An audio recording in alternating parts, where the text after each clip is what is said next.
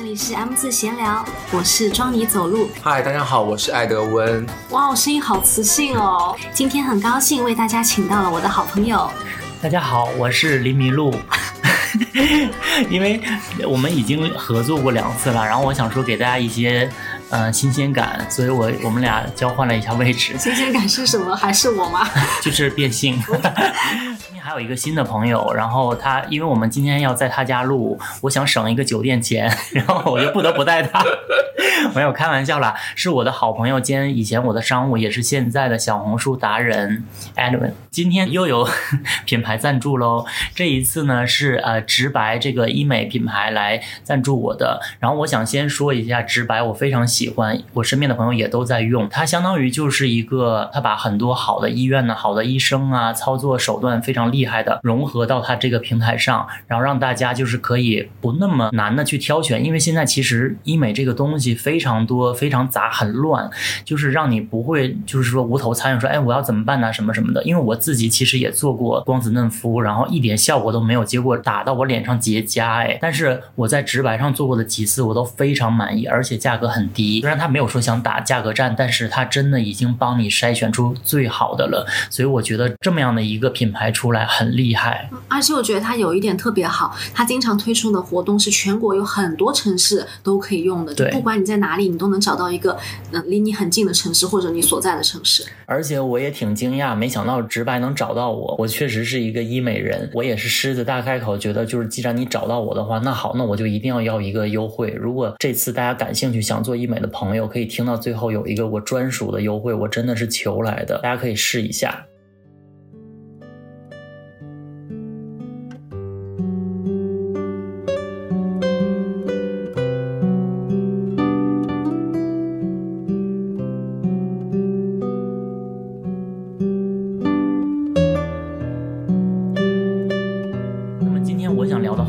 呢，其实是异地恋。我不知道现在在听节目的朋友到底有多少有没有过异地。其实我们这几次我都跟李米露一起录的嘛，所以我是想说把它当做一个三部曲来。刚开始聊的那个友情，然后现在聊的后来又是作呀什么的。其实我今天讲的很多故事是跟上一期是有关系的。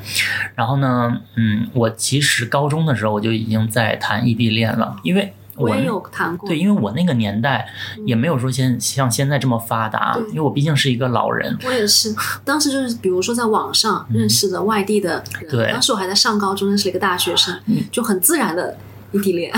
就是你还好，你还是有一些，比如说很多，你渠道还是比我们多嘛，因为我们的渠道就更少。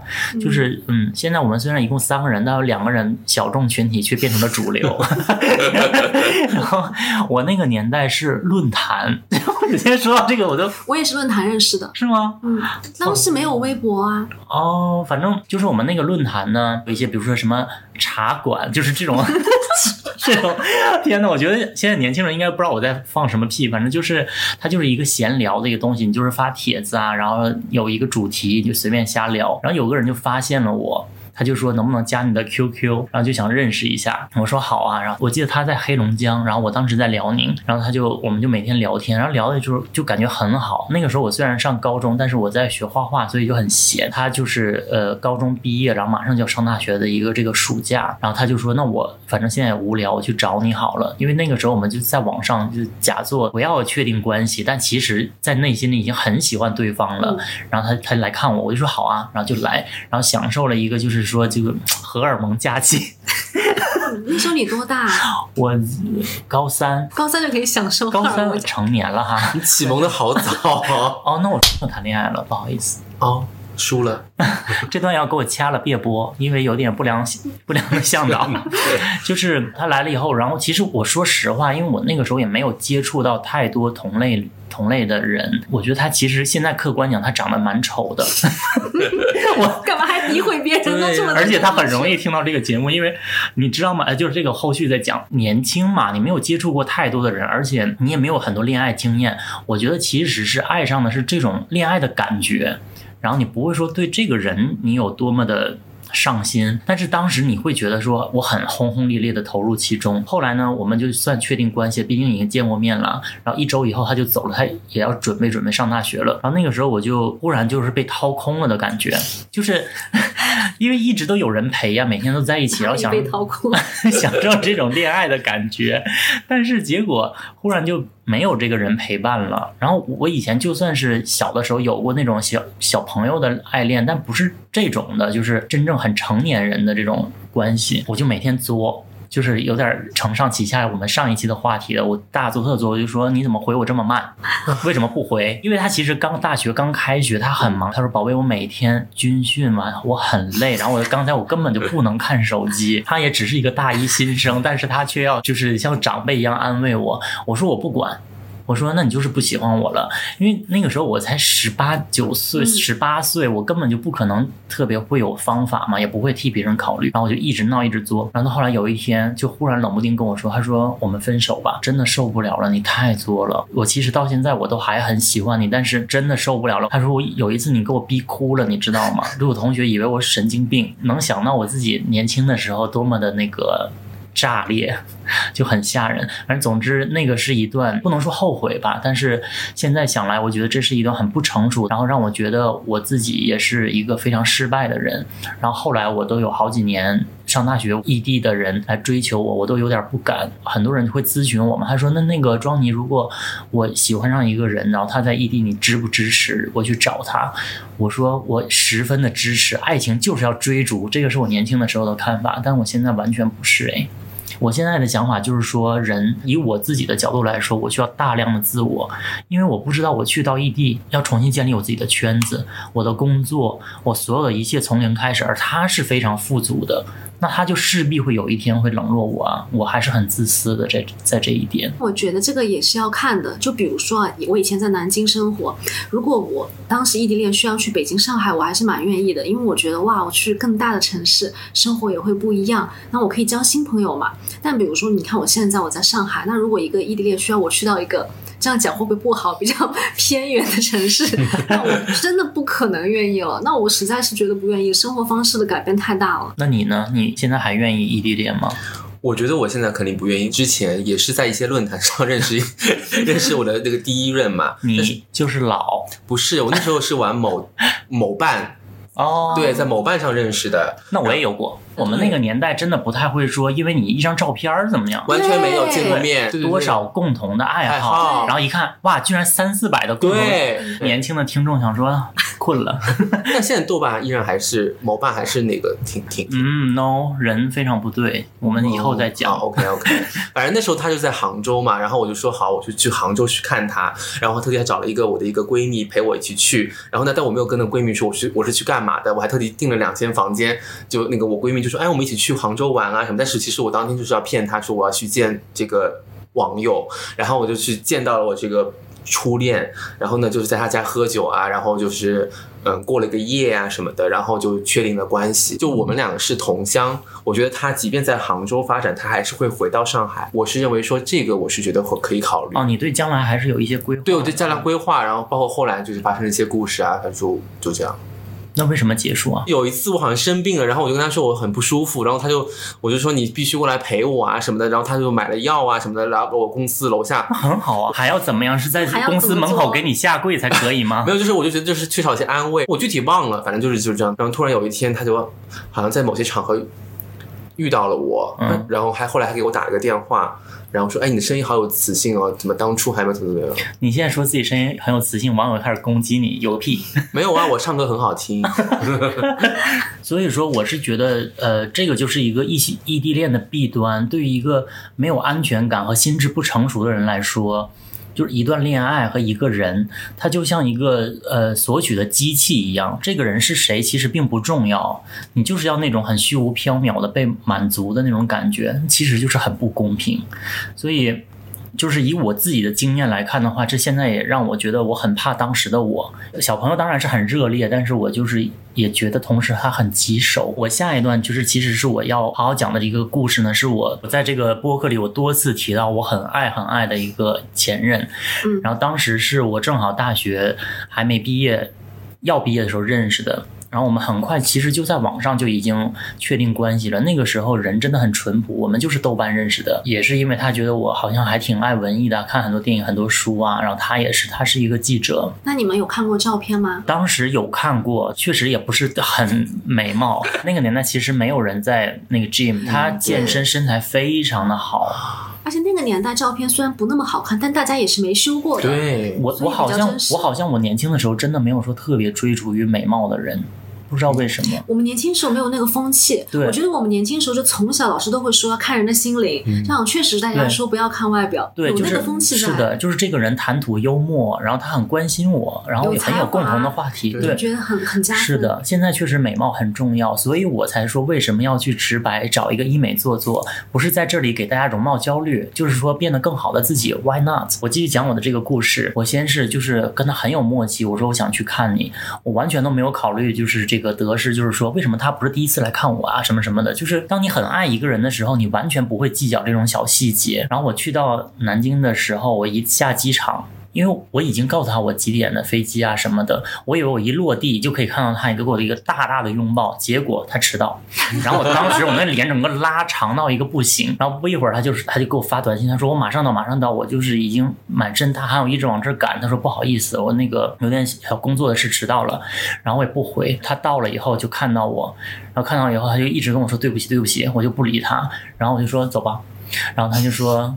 那个，我们往那边走，就坐那个地铁回家。他说我一会儿还有点工作，你能不能先陪我到公司一下？我今天真的很多事情，我也不说话。一上地铁以后，我就狠狠往里头走，然后他就在那个地铁门口，因为人一下都上来，他就挤不过来了，他就只好在离我远一点的地方，对着玻璃一直跟我说，用嘴型说对不起，我错了，对不起，我错了。你在拍韩剧吗？这个这个故事应该上集讲，我上集我就说我真的很爱拿捏别人的情绪，但不是说我故意的你。生气的点啦。因为第一次奔赴，我你而且你都坐飞机去找他了，你而且我是个学生，哦，对，而你自己出的钱，是他。当时我在那个地铁里，然后我看他那个表情，其实我心里就已经怒放，心花怒放，因为很甜蜜那种。我现在在这里，在打你。你很得意吧？就对方我哄你当时，很得意，我当时就想说，还不是掌掌握在我鼓掌之间。但是 whatever，反正就是当时我很开心，但我其实已经原谅他了。其实我一见面我就原谅他了，但是我必须得把那个款儿拿出来。然后下了地铁，其实我也就好了。我说好啦，我说就没有什么好生气的，就这样吧。然后他就说那个我们先吃饭，然后你陪我到办公室工作一下，然后我们就走。当时就非常非常的开心。但是后来有一次就是在几次的见面以后呢，就后来他也去北京看我啊什么的。最后一次我们要谈分手。的时候，我也是去，因为我觉得分手不能在电话里讲，我就去他家里头讲。然后我们其实也刚开始相处了一段时间，因为我也不舍得他，太不舍得我嘛。因为虽然这个理由我之前讲过了，我不想在这里提了。总之就是被迫的，因为这个原因我恨他一生，我也觉得他这个人不行。但只是当时你肯定会在这个爱情里出不来嘛。然后我们就抱着哭，然后每天都吵架，不管说什么都会觉得我们现在已经到终点了。然后他就是我们势必要分手了，然后到当时你没有想过吗？就算那样他，你们也许也可以。我不可以，这个是我道德上不能接受的。我就说你不可以这样骗别人。但是他说这我的家庭说就是那种老一套的理由。我们最后要走的时候，他就说，嗯，我们是一起去看个电影啊，还是什么？因为你现在离高铁还有好几个小时。我说，要不然我们去唱歌吧。我说你还没有听过我唱歌呢。我说我唱歌还挺好听的。最后还要展示才艺啊！真的，因为在这个播客里经常唱歌，还被那个网友 diss 说能不能不要唱了？不好意思，我连这个时候都要唱。然后他，因为他很喜欢那个呃张国荣和李宗盛，然后他就给我唱李宗盛的那个《鬼迷心窍》，因为《鬼迷心窍》有一有一句歌词，他就说我我是送给你的，以为人生就这样了，平静的心去就有浪潮上，反正就是讲一个人他就是为一个人鬼迷心窍嘛。然后他又给我唱了张国荣的《追》，反正就是大家一边唱一边哭，我就是只能说你们真的太戏剧化，是非常在 KTV 里演戏音乐剧吗？对。然后后来我只能说我一生当中恋爱里都在 KTV 里发生很是多故事。拉拉烂的里的人吗？而且后面我还有一个故事也在 KTV 里，而且上一期也在 KTV 打人。然后我就想说到最后的时候，就是时间要到了，我们想再拥抱一下，然后就出门，或者是再亲吻一下。然后结果刚要拥抱在一起的时候，然后服务生进来告诉我们时间到了，就是那一刹那本身就很抓嘛。然后我又觉得哇，真的是曲终人散。然后我们就出去了，出去以后还有一点点时间到那个开车。我们就在那个高铁门口那个台阶上坐着，然后就闲聊。那个是一次我们最平静的对话，因为那些天一直在争吵啊、哭泣。那次就很就是嫌妻嫌妈的扯，我说一些童年的事情啊，他说什么，他也说一些他自己小时候的事。他就说：“哎呀，如果我们一直都是这样就好了，时间停留在这儿就好了。”我说：“是啊。”然后到快到时间的时候，我就跟他在门口拥抱一下，但是因为人来人往，又不能就是说像爱情侣那样狠狠相拥，我就进去了，很轻轻的碰一下进去了。我当时特别遗憾，我在那个火车上，我就那个眼泪噼里啪啦一直狂飙，我就给他发短信说：“我走了，以后你好好的。”那你们恋爱的过程中，就是这段时间是一直住在南京的吗？也没有，我也在北京，然后他也来看我什么的。因为其实他他来北京看我有非常多甜蜜的瞬间。这段恋爱对我来说就是影响至深，因为我所有的朋友都知道，我大概为这个人哭了两三年，就是我动不动一听到追和鬼迷心窍我就哭。我们刚认识的时候大概是二零一五一六年，你提到这个人，你还是非常的不一样，是眼角有泪那种。这两年是没有了。这 两年可能眼泪干枯了吧，也真的干了，泪腺已三十三十五了，做医美可以保持住我的容颜，却保保不住我的泪腺。其实再浓烈的感情哦，时间久了以后，你确实是会淡忘的。因为曾经有人问我说，就假如说现在你这个年纪，然后你再遇到他，他跟你说和好，你愿不愿意？我说我愿意。哎，现在还愿意？对，你现在很看重外表，你说他长得不怎么样，啊，对呀、你让他去直白，先做一下，再我跟你在不知道一，起。就是我觉得我好像在恋爱里就很容易，因为我崇拜一个人，然后就对他很爱。我觉得可能是因为我我这个算不强嘛，因为我记得我第一次到他家的时候，他当时才二十五岁嘛。可是他二十五岁就已经全款买房了，而且他说我没有靠家里，我是自己买的。他那个书房里全都是书，就是我是一个很爱看书的人，所以他一下就抓到我了。所以你现在是智性恋，也没有，还是很迷恋肉体了。就这段还是很纯粹的感情，非常纯粹。我从那以后好像再也没有那么热烈的爱过人。就是我以我一直以为对于异地恋来说我会有所保留，但结果这个却是我。最浓烈的一次是改变我一生的一次。然后前几天网友还跟我说了一个他异地恋的故事，就是说他也是很年轻的这种，就我的那种当然是双向奔赴了，大家都很满意对方。因为我反正是就是当时年轻的时候长得还可以啦，就是用美貌 就说实话，是对方看到你是肯定满意，就看你满不满意对方了。也不至于也不能这么，也太你太不谦虚了就是这个意思吗我？没有了，我是因为在直白做了医美才这样，哦这么猖狂。没有，是网友跟我说，他就是曾经跟一个人认识认识，也是我那个年代。然后呢，他说跟这个人聊的就是，他说怎么肉麻，怎么腻歪，怎么来，就是已经爱到不分你我了。然后结果他们就是终于见面了，因为那个时候可能也也有一些照片和视频，但是就是没有就很模糊嘛。我们以前的电脑哪有这么先进呢、然后见了面以后，他说这个人跟照片差非常大。他瞬间就下头了，就是说，他说我当时所有的爱意全都没了，就是很现实。我觉得男的真的挺现实的但，我觉得女的也会。我跟我现在的男朋友第一次见面嘛，就是当时我们已经在聊天聊了很久，他当时是在国外，我们是朋友介绍认识的。但他其实我们当时聊天聊一段时间以后，他就说我第一个假期就回来，我们先见一下面，因为我们还没有在一起。然后他当天是早晨下的飞机，我们下午就见面了啊！当时一见面我就是心荡到谷底，你记不记得？我打电话给你大哭，我说太丑。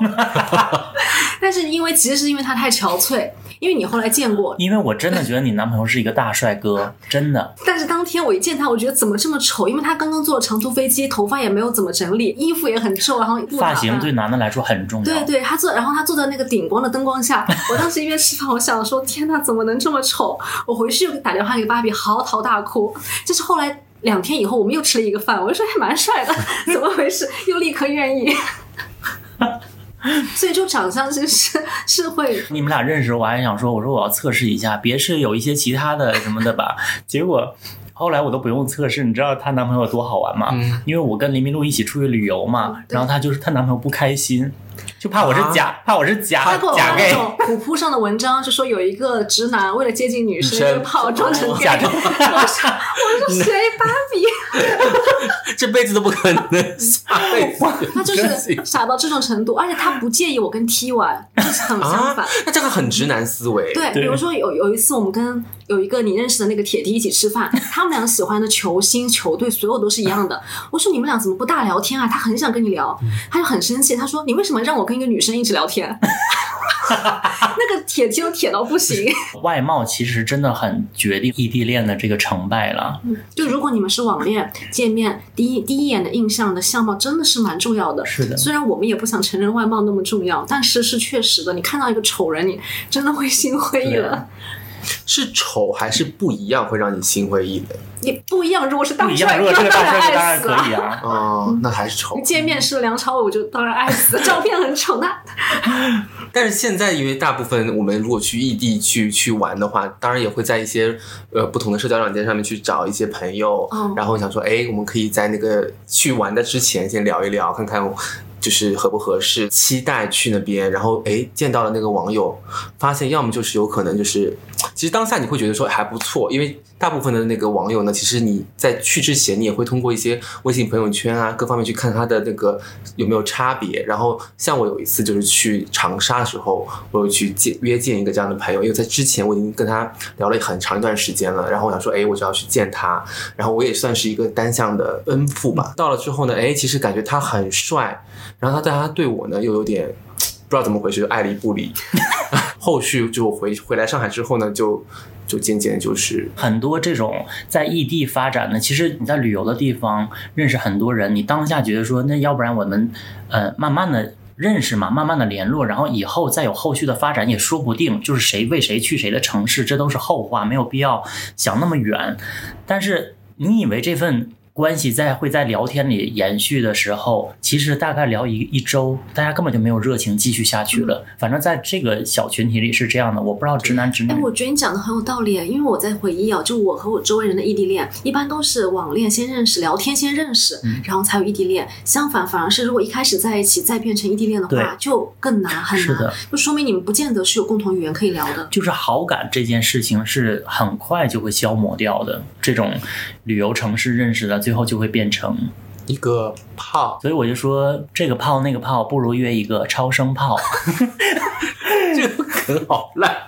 我很满意。玩笑归玩笑，我还是想再说回，就是我觉得黎明路刚才说的这个观点还挺对的，就是也是网友跟我说的一个故事，就是刚开始在一起的时候非常好，但是分开一段时间就很容易半途而废。就是网友说她跟她男朋友在一起是大三的时候在一起的，然后两个人在校园里每天自习呀、上课啊、看电影啊、闲逛，中午吃饭都是在一起，就很幸福，就那种大学恋爱嘛。然后后来呢，她就是大学毕业，她就直接到国外工作了，然后她男朋友就是在国内实习。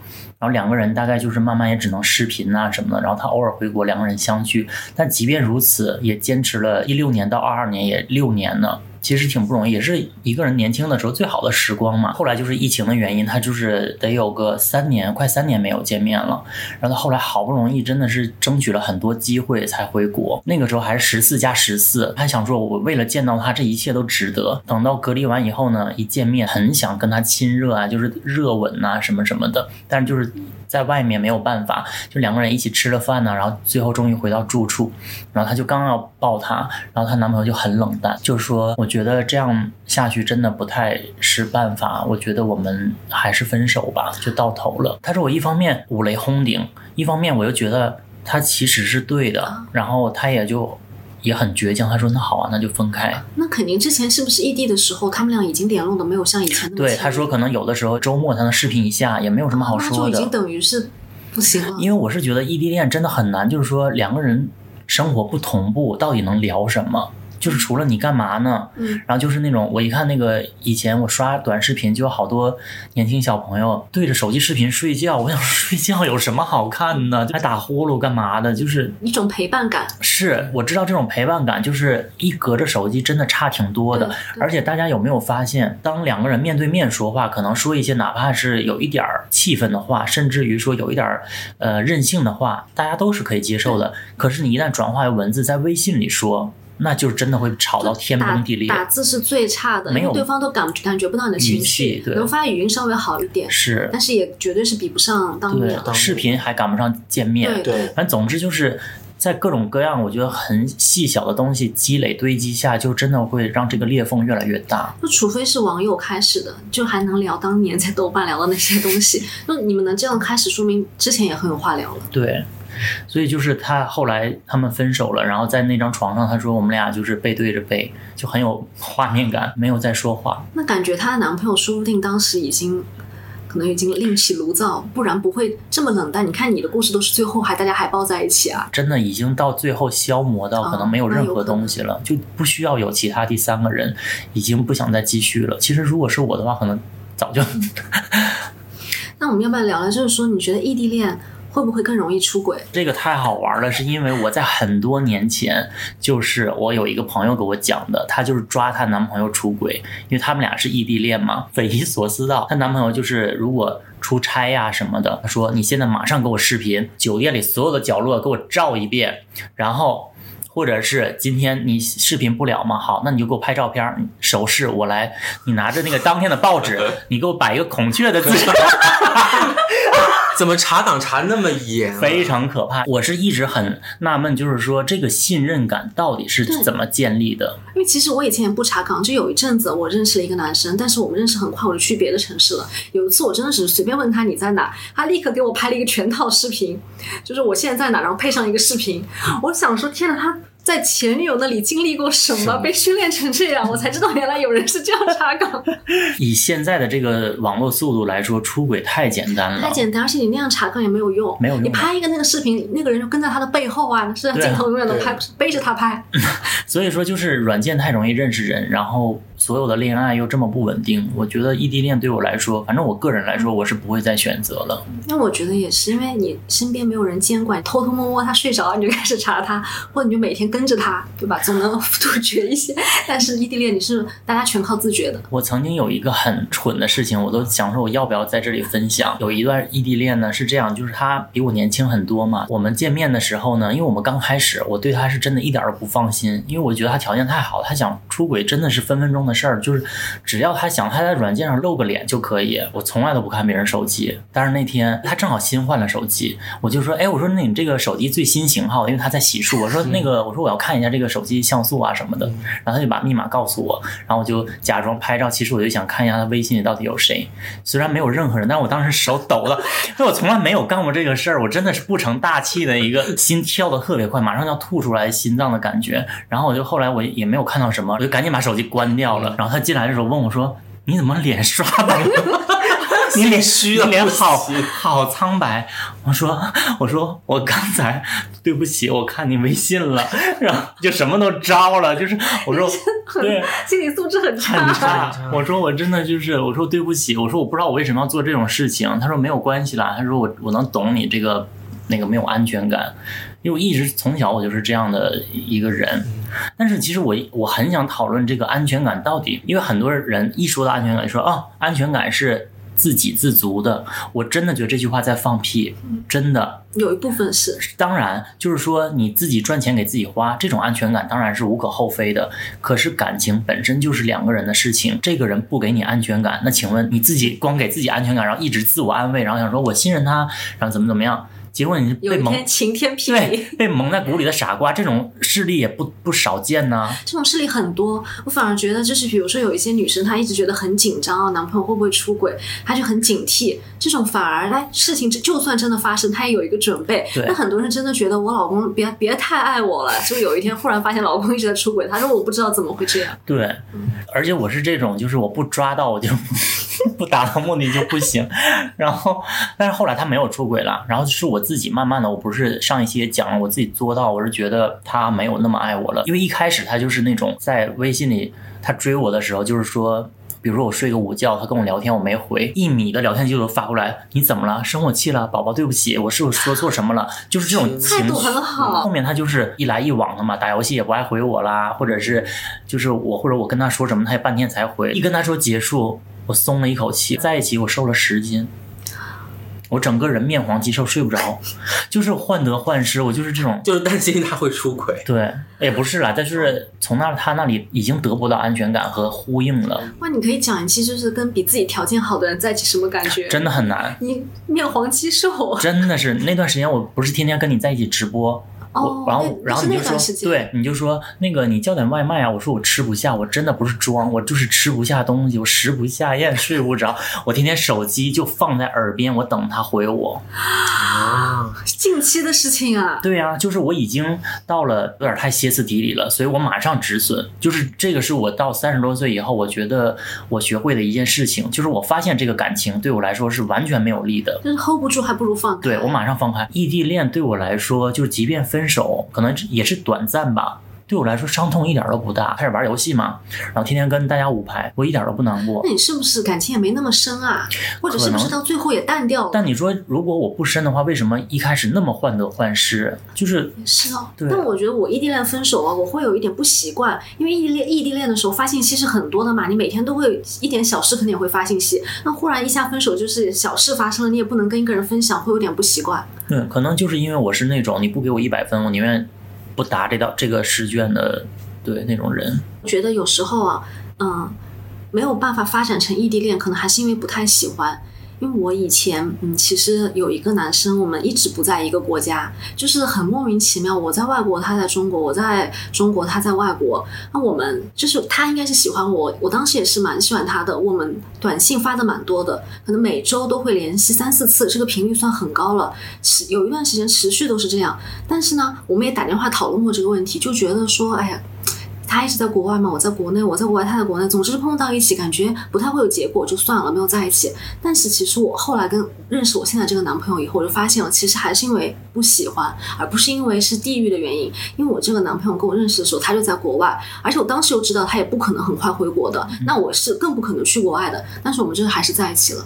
所以我觉得有时候啊，没有发展成异地恋，其实还是因为没有那么喜欢，不然也就忍了。现在的思维好像无法代表太太多的年轻人了，嗯因为年轻人可能会一冲动想说，那我老子就是要在一起啊。对，因为其实在一起不在一起，有时候也没有那么大的差别。异地恋，因为你做不了什么，说实话就是每天聊天。这句话好伤人，真的在一。起有时候你就多多说两句嘛，我爱你，你爱我，或者是说对彼此可能是多一份责任。但其实你说真的差了很大的区别吗？跟好朋友相比也没有。对，真的要跟你另一半那么有话聊吗？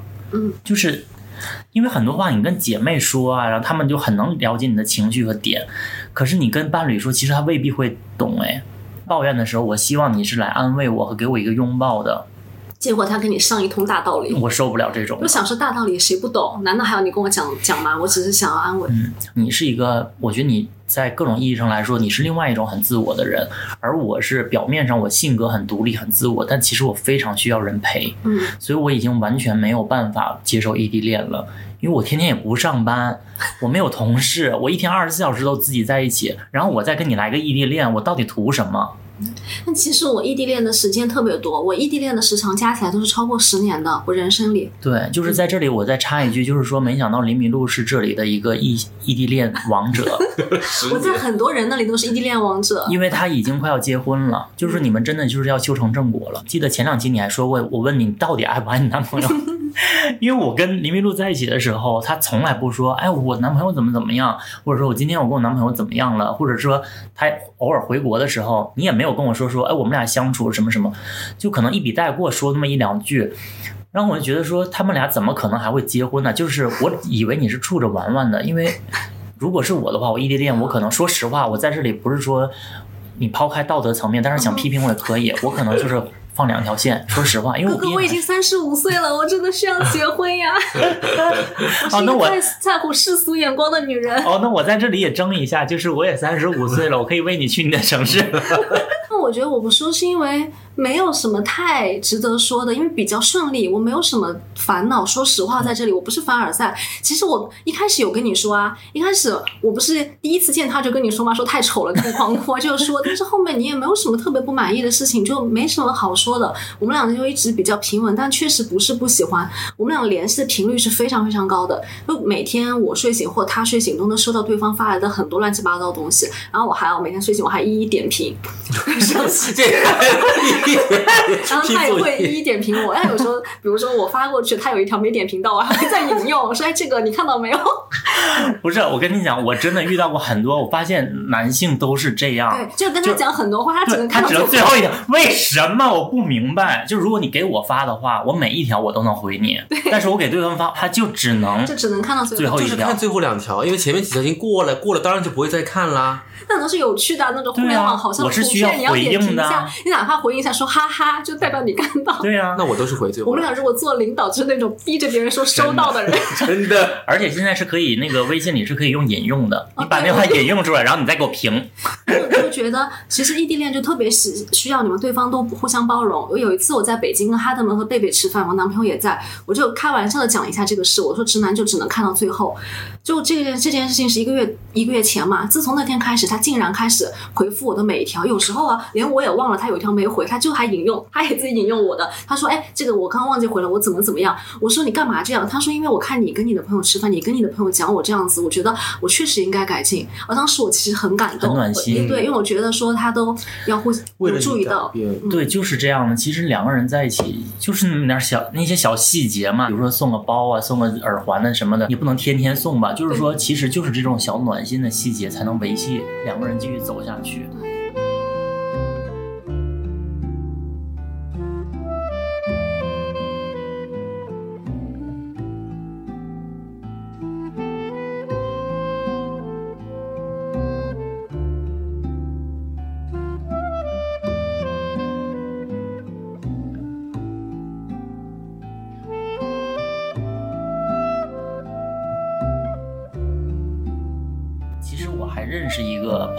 也是我们身边的，就是异地恋王者，他是异国恋。嗯，一说大家又都知道是谁。而且八年了，我真的觉得太可怕，就是怎么坚持的。而且我觉得他们俩是条件都很好，对，是有很多诱惑。就是对，就是说他俩条件太好，就两个人出轨就是分分钟的事儿，太简单，却没有，完全没有。就是说我不相信，然后我一直逼问他，我说。姐，咱俩已经这么好了，认识这么多年，你跟我说实话，你到底有没有？我不可能在外头说你什么。结果姐拿出来当谈资，还好，我只能说姐，你还好没有跟我说，没有开玩笑。然后姐说，我真的没有，我不想，我就心就在他身上，就定了，完全都哭了。对。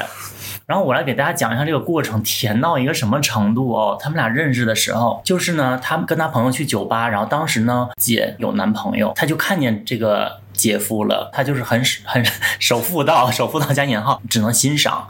然后呢，正好的跟他同去的朋友就是说也看好这个姐夫了，然后他就去代替他朋友去要电话，他就去跟他说：“哎，你好，我觉得你很帅，请问你喜欢什么类型的？”姐夫说：“我喜欢你这个类型的。”偶像剧吗？这这拍电视剧？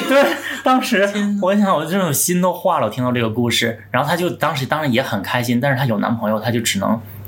就是不做什么表情，他就说啊，不好意思，我有男朋友了。但是我朋友在那边，他也很帅。然后那个可不可以管你要个电话，你们认识一下？然后就算了，这件事就这么结束了，就各喝各的酒啊，喝一杯就拉倒了。然后有一天呢，发现一个号在微博上，他就发现这个人就用姐夫的照片当头像，但是相册里就完全没有他，很有正义感。他就跟他私信就说：“你好，请你不要用我朋友的照片当头像，你这样不太好。”然后那个小号就回他说：“这个就是我。”他说：“不可能，他有两个号，我全都认识，那里的相册全都是他，你怎么可能是他？”他说：“你不相信，那我们我们就加个 QQ 视频一下。”然后视频以后发现真的是他，两个人就很他就很惊讶呀，两个人就聊起来。然后但其实姐夫那个时候已经认出他了，他说：“你认不认识谁谁谁？那个也是杭州的。”然后他就说：“哎，那个是我朋友啊什么。”他们就回忆起来，就那一晚，然后就认识了，熟识了。然后就这样就慢慢的热络了，但那个时候姐夫已经在国外了。后来有一次是姐夫要回国，但姐夫当时有一个名义上的男朋友，是一个小朋友吧。我是觉得这个时候就真的凸显出了我姐的一个高情商，他就把他安排在，就是他们俩既然已经是网友嘛，也就他也挺喜欢他的，然后他就把他安排在中午见面，但是他把晚餐留给男，当然留给男朋友啊。然后他就很生气，但是他想说。老子忍，就是就即便是 中午见，他也要留给他一个很好的面貌。然后他还当时他知道姐夫喜欢小脸的人，他还去抽了一个指甲垫，真的是。付出很多了，付出很多，因为他真的很喜欢哇，当时还还没有直白，就不太方便。对，那我们现在现在有直白了你，随时可以想抽你想抽就买哪啥，但我不是在这里 push 大家抽，就是要做适合自己的，做做光剑如就挺好的。果你正好想抽，因为现在其实你做个热玛吉就提拉上去了，你不需要对不需要的。见了面以后呢，他一切都很好，因为他是怎么盘算的呢？他说，因为小朋友首先你要么就是要两点，一个就是要钱嘛，你想让这个人。比你年纪大，然后当然是给你付出一些经济的东西。第二个就是你肯定要陪伴，因为小朋友就是耐不住性格，而我不一样，我就是要这个人。我我想姐真的是牛。然后后来真爱啊！对，后来果不其然，这个小朋友就作呀、闹啊什么的，那有一国肯定是受不了嘛，就很快其实就分手了。其实当时说是名义上男朋友，甚至都没有说怎么样。然后分开以后呢，当然他们俩还在继续聊天嘛，也没有说马上就轰轰烈烈就是转而选择他，就是慢慢两个人就走在一起了。然后结果就是这一在一起也是两个人一年当中大概能见半年，后来就是也是疫情，这也是很久没见了嘛。最后一次是不是还是那次我们一起去伦敦玩？他也飞到伦敦对，一九年快二零年的时候，我们一起玩的，就是你可以看出来两个人在一起，就是很多他俩很像小孩子在一起的时候，就是在街上追逐喂打闹，就是你打我一下我就打回来，还很有新鲜感，一点都不像在一起那么完全不像。然后我就说，我说你怎么会跟他有话聊？他说不会啊，很有话聊啊，因为我我老跟那个姐一起出去玩嘛，然后我们俩老在一起，然后我。我就说你到底跟他说什么？他说我就可以说说今天干嘛呀，然后说一说今天看的剧啊，什么都可以说呀。然后一打电话，喂，就是很甜蜜。姐真的很有手腕儿，但我就是想说，两个人可以在一起这么久，绝对不能说是巧合或者是运气，嗯嗯他一定在运气之余，他也运用了很多他自己情商上的东西。是，嗯还有就是天生的性格。你看我们三个人可以在这里录播客，就是因为我们也是有点能说会道，所以我们才可以异地恋。不然的话，你要是不善言辞，你怎么异地恋？这个是我身边唯一的童话。我就是我在录这个节目之前，我就说我一定要讲你这个故事，因为太震撼人心了。就是你别说异不异地，就是真正的两个人天天在一起，也未必能走这么远。特别是在某一个群体当中嗯，真的太难太难了就你。们这个群体异地恋八年是有成正果。真的我说你有没有查过他？他说有，但是他说我真的我穷尽我一生的力量。他说而且我搜的是非常非常仔细的，绝对不是查微信呐、微博这私信这种。他说这是小儿科，查的可能是更仔细。就比如说那个呃下载记录什么什么这那，反正我忘了他怎么跟我说的。总之就是他说完全干干净净。他没有时间，他很忙，他就是很注重工作。冬玩的时候，你们不是不愿意去博物馆吗？我跟姐夫两个人去的博物馆，啊，这样好吗？因为我们俩爱看博物馆呀、然后他就有我们俩，他就有给我讲解啊，什么宝石啊，或者天文地理的知识。我们在博物馆里面，哎，就他很还能渊博跟我这样的一个人聊天，嗯，对，听到他的这个故事，而且我所见所闻以后，我才觉得哦，爱情是真的有，是有这种东那个长久的东西在的。只不过就是我确实是无能，感叹运气的同时，你不如感叹一下你自己是不是确实你做不到这一点。你话讲的好狠啊！不是啊，我真的做不到。如果我遇到一个这么优秀的，我可能一开始我能维持，不是优不优秀，是可能你没有遇到对的人。是吧？而且我经常在想到底什么是对的人，我不知道。你这个故事呢，还是真是令人羡慕，而且很幸福。像我认识的一对朋友，我通过旅行认识了他们，然后呢，认识了他们之后呢，我们三个人呢，就是有在一起玩耍。那我已经懂了。它里面有一个人呢，我感觉很很看重。那另外一个那一方呢，我觉得其实还好。然后后来呢，回到回到上海之后呢，哎，我发现突然在一些就是说那个交友软件上发现，哎，他怎么活跃在这个呃上海？然后呢，我就想说，哎，我们就建立了联络，就是就就哈拉一下。然后我就问，哎，我说你是不是跟你的那那个朋友已经就是分开了？然后他说没有，其实他们就是异地恋。我说哦，那异地恋那也 OK。然后呢，逐渐呢，我后来就因为他跟我是在同一个城市，所以我就跟他反而变熟，跟跟我之前喜欢那个人呢，就反而就是呃疏远了。变熟之后，发现他们俩之间关系就会。哦，原来是这么的 Open open，然后这么的开放，就是哎，可以，他他可以在上海就是可以出入各种场所，然后跟各类的啊、那个人去进行一些呃身体的交换啊什么的，这是可以的吗？亲密的接触亲亲密的接触，对，然后而且就是嗯，我觉得不同的国家、不同的这个 都有一些涉猎，我觉得还是一个女外交官，对，有一点这样，然后在不同的场所也都可以有不同的经验。啊，那双方是完全不介意吗？因为我有问过他这个问题，他跟我讲说，嗯，其实他们双方应该就是呃秘而不宣，只要不要告诉对方，但是他们就可以进行。他们两个人都确实是在这样子。对，在各自我到现在都理解不了那这件事情个关系干。嘛还要继续下去？他们俩还为什么还要在一起啊？对，我不明白。他们俩还不是男生和女生，如果那样我还理解，也许有了孩子嗯 什么的。那这样为什么什么牵绊？对，所以我不理。解，因为就是我不想太展开讲了。总之就是说，像比如说你们有共同的财产，那么分不开，那我觉得 OK。那本来在中国都不是被特别承认的，那么对我就不太理解。每一对情侣，他们都有自己的相处模式，你也不能评判说对还是错。大家有没有发现，在一线城市生活，即便你们俩。就如果不是同居的话，你们俩在一起其实跟异地也没有差哎。特别是我在北京的时候谈恋爱，我深有感触。就是我如果坐地铁的话，我去他家我要一个小时，因为我们俩一个城东一个城北。我其实胆子很小，但是我那段时间就很执拗，我就一定要自己住。我觉得我大概已经三十多，我要开始独立了。然后我自己找了一个一居室，我根本睡不着觉，我就是怕鬼，不敢自己住。我就说你能不能陪我？他说明天我要上班，我很累。因为大半夜，他说我打车过去，然后明天我再打车回来，然后就上班。因为他公司是在那边，就太远了。当我想要陪伴的时候，他也并没有同在一个城市就给我很多陪伴呢、就我感觉其实跟异地差不多，我两三周见一次，一个月见一次都是有可能的。在北京太正常了。真的有那种二十公里弹出两万公里的那种感觉。我在北京的时候，以前有一个男生就有点追我嘛，他是在那个啊科技公司很多那个牌店那里上班，但那个时候你知道我是住在东边的，他来找我吃饭，他肯定要送我回家，他的开车回去，真的要开一个多小时。但后来我觉得彼此都觉得就累了，对，因为你想一想，你每天通勤的话为他在，那种公司 B，他在 BAT 那样的公司上班，那已经上班已经把人压榨的不行了，了下班了还要再开那么久的车，谁受得了？是我能懂，因为就像我之前讲过的，我就是上班那段时间，我挤地铁，北京的地铁有多夏天多闷热啊，就一身的汗，回到家我已经筋疲力尽，我甚至都想说别谈恋爱了。有很多爱情是不是就是说你也未必一定要拿这个地域来决定，其实你不愿意付出的时候，说明就是没有那么爱。对，不在一个地方，那你觉得你自己又承受不起异地恋，我觉得也可以不要开始，就是渐渐的，就是你们俩一直做朋友。我想讲一个，我高中的时候和一个别的学校的男生关系非常好，他和我的一个很好的女生朋友交往过，我是这样认识他的。那他们俩分手以后呢，我跟这个男生就是比较莫名其妙的做了朋友。我中学的时候经常晚上给他打电话，一打就打几个小时，每周都打的，整个高一高二都会打电话，嗯。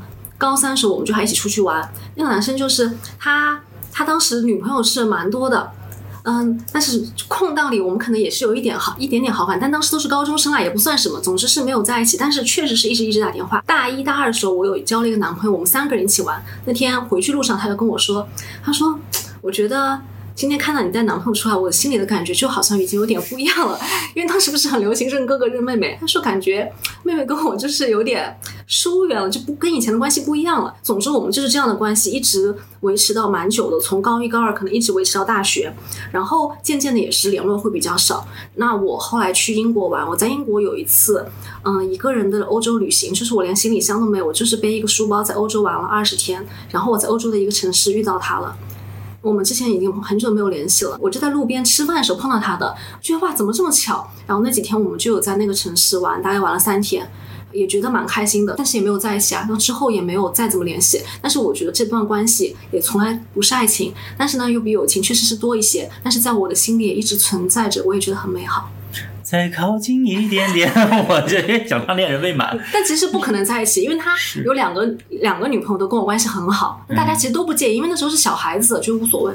我你让我想起来，其实我现在也是这个心态，就是如果我对这个人是有好感的，但是因为各种各样客观的条件，好感还没有到达说我要爱他的程度，那么我可能就是会觉得说，我为什么一定要把这个人变成我的对，伴侣？你稍微往后退一步，因为我们年纪已经足够大了，你就知道有一点点好感在一起未必有好结果，你不如一直做朋友你。让我想起来，就是有一个话剧叫《日出》，里面有陈白露有一句台词，我记不太清楚具体，但他就是说，好好的一个男人，你把他逼为丈夫，心下多少会有一点觉得 何必？很多关系，我觉得人和人之间可能真的没有必要，就是说最后一定要修成正果，或者说一定要确定一个你到底是我的男朋友还是我的朋友，一字之差。呃，一段。端恋爱，不管在哪个城市，或者说在一线城市，甚至于你坐个地铁都懒得去见的这么一个程度呢，呃，反正你最后约见的时间可能就是一个周末。那么，如果你想给一个人保持新鲜感呐，或者说你想 keep 一个好的状态，让他眼前一亮，当天下午要约会，那么我建议你敷个面膜。可是如果你下周就要见到他，坐飞机，你想想，坐完飞机你扒个面膜还是脸是垮的，那个时候一个医美就可以解救你所有的暗沉呐，什么这那的小问题。直白现在正好还在双十一末端，因为其实我这个。我这期播客真的有一点晚了，但是我还是赶上它的末端的优惠，我觉得大家可以去看一下。因为前段时间我还那个回上海，在直白我就选择了一家机构来做的这个医美，光子嫩肤加水光针。都市人总说自己会显得疲惫啊什么的，其实我觉得医美是很必要的。我不是 push 大家一定要去做，只不过你觉得如果你想有一个好的状态，你就可以去看看了解一下。添加我 show notes 里写的小管家爆妆泥，还有额外的专属优惠，而且添加小管家。就可以直接下单，专属解答你的各种问题。这样的服务，这样的优惠力度，年底变美是不是必须给我冲一下了，朋友们？这次 M 字闲聊抽两个人获得免费的超光子一次，品牌真的下了很大的手笔。这次的话题呢，就是说你说一说关于医美的心得。我的心得就是，我如果做超光子的话，我很要这个医生给我打一些就是稍微重一点的。就是我发现，比如说去红的呀什么的，他打的稍微痛一点的话，可能效果更好。你也可以说一说你的经验之谈，或者你有什么关于医美的想法啦，或者你想做的项目啊，只要跟医美相关，那么我们就能来抽取。去分享了各个故事以后呢，我不管大家听完以后是什么感觉，因为毕竟异地恋有修成正果的，也有 bad ending 的。即便是到现在，我也是还是愿意相信爱情的。相信，那么你还有百分之五十的机会。而你如果完全放弃掉，那么可能一点机会也没有了。希望大家还是能有一个正确的判断吧。就在这里跟大家说再见喽。